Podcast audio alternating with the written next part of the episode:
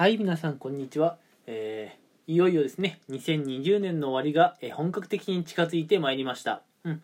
今日ね、このラジオを聴いている瞬間が、えー仕事納めの日だという方もいるかもしれませんし、もうね、仕事納めをして、え年末年始のね、この連休を楽しんでいる方もいらっしゃるかもしれません。え私もね、え昨日からようやく、え仕事、まあ、納めということで、年末年始のお休みになりました。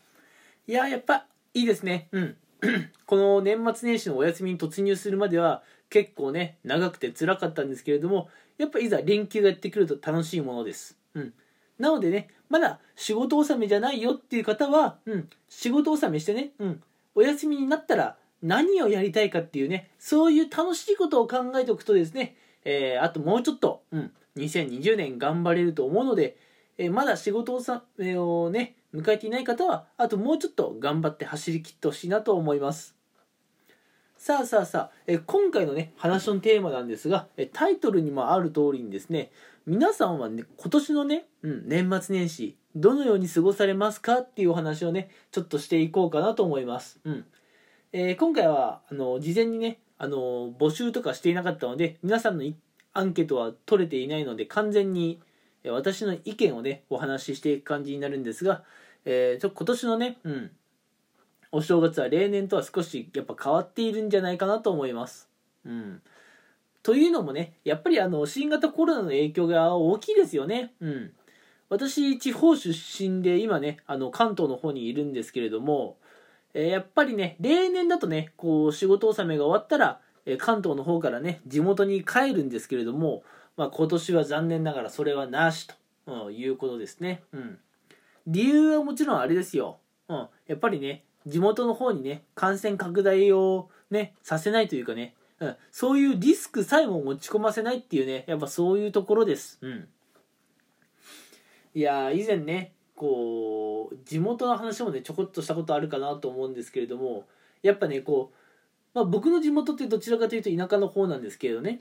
田舎の方って結構、のんびりできるから、結構気持ち的にね、リフレッシュできるところあるんですよ。うん。なのでね、長期休暇にね、田舎に行くことって僕はすごくおすすめなんですけれども、まあ、残念ながら今年の年末年始はそうはいかないというのがね私のリアルです、うん、でね多分ねこの年末年始にね 地元に帰ろうと思っていたんだけれども地元に帰れませんっていう方は私以外にもね結構な数いるんじゃないかなというふうに思っております、うんえー皆さんはいかがでしょうか、うん、でね今回はあのー地元にね帰れないからこうねあのー普段生活しているところで、えー過ごされる方、うん、結構多いかなと思います。うん、とするとねまあ問題は、えーまあ年明け、うん、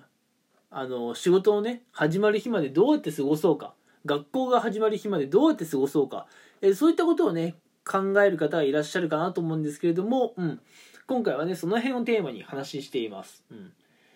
まあ私はねもうやること決まっちゃってるんですよ。うん、まああのちょっと副業でねあの最近プログラミングの方も興味持っているのでちょっとねまあやっぱ勉強プログラミングの勉強もねできたらいいなとは思っているんですが正直そっちの方はおまけ。うん、私の年末年始もうこれお正月過ごし方はねもう決まってるんです。ゲームひたすらゲーム三昧です。うんもうね、やるゲームもね、買ってあるんですよ。うん。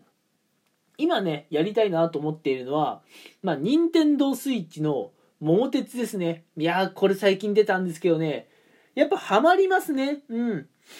結構ね、こう、桃鉄って先が見えないゲームなんですよ。あのー本当にね、あの、毎ターン毎ターン、こう、いろんなトラブルが発生するので、予期せぬ出来事がね、よく起こるんですよ。桃鉄のね、良くも悪くもね、そういったところにね、ハマる人が出てくるんですよね。うん。ちなみに、桃鉄っていうゲームはですね、めちゃくちゃ好きだっていう方もいれば、めちゃくちゃ嫌いだっていうね、まあ二極化するって言われてるんですけれども、まあ僕はどうでしょうかね。うん。ちょっと正月ね、がっつり、えーやる、やり込んでね、えーまたね、桃鉄の話をしていこうかなと思います。うん。でですね、僕実はね、ゲームはプレ4、うん、プレイステーション4を持っているんですけれども、そちらの方でね、えー Apex の方も僕はやっているんですよ。うん。でねそのエーペックスの方も今年のね正月もっとやり込んでいきたいなと思っております、うん、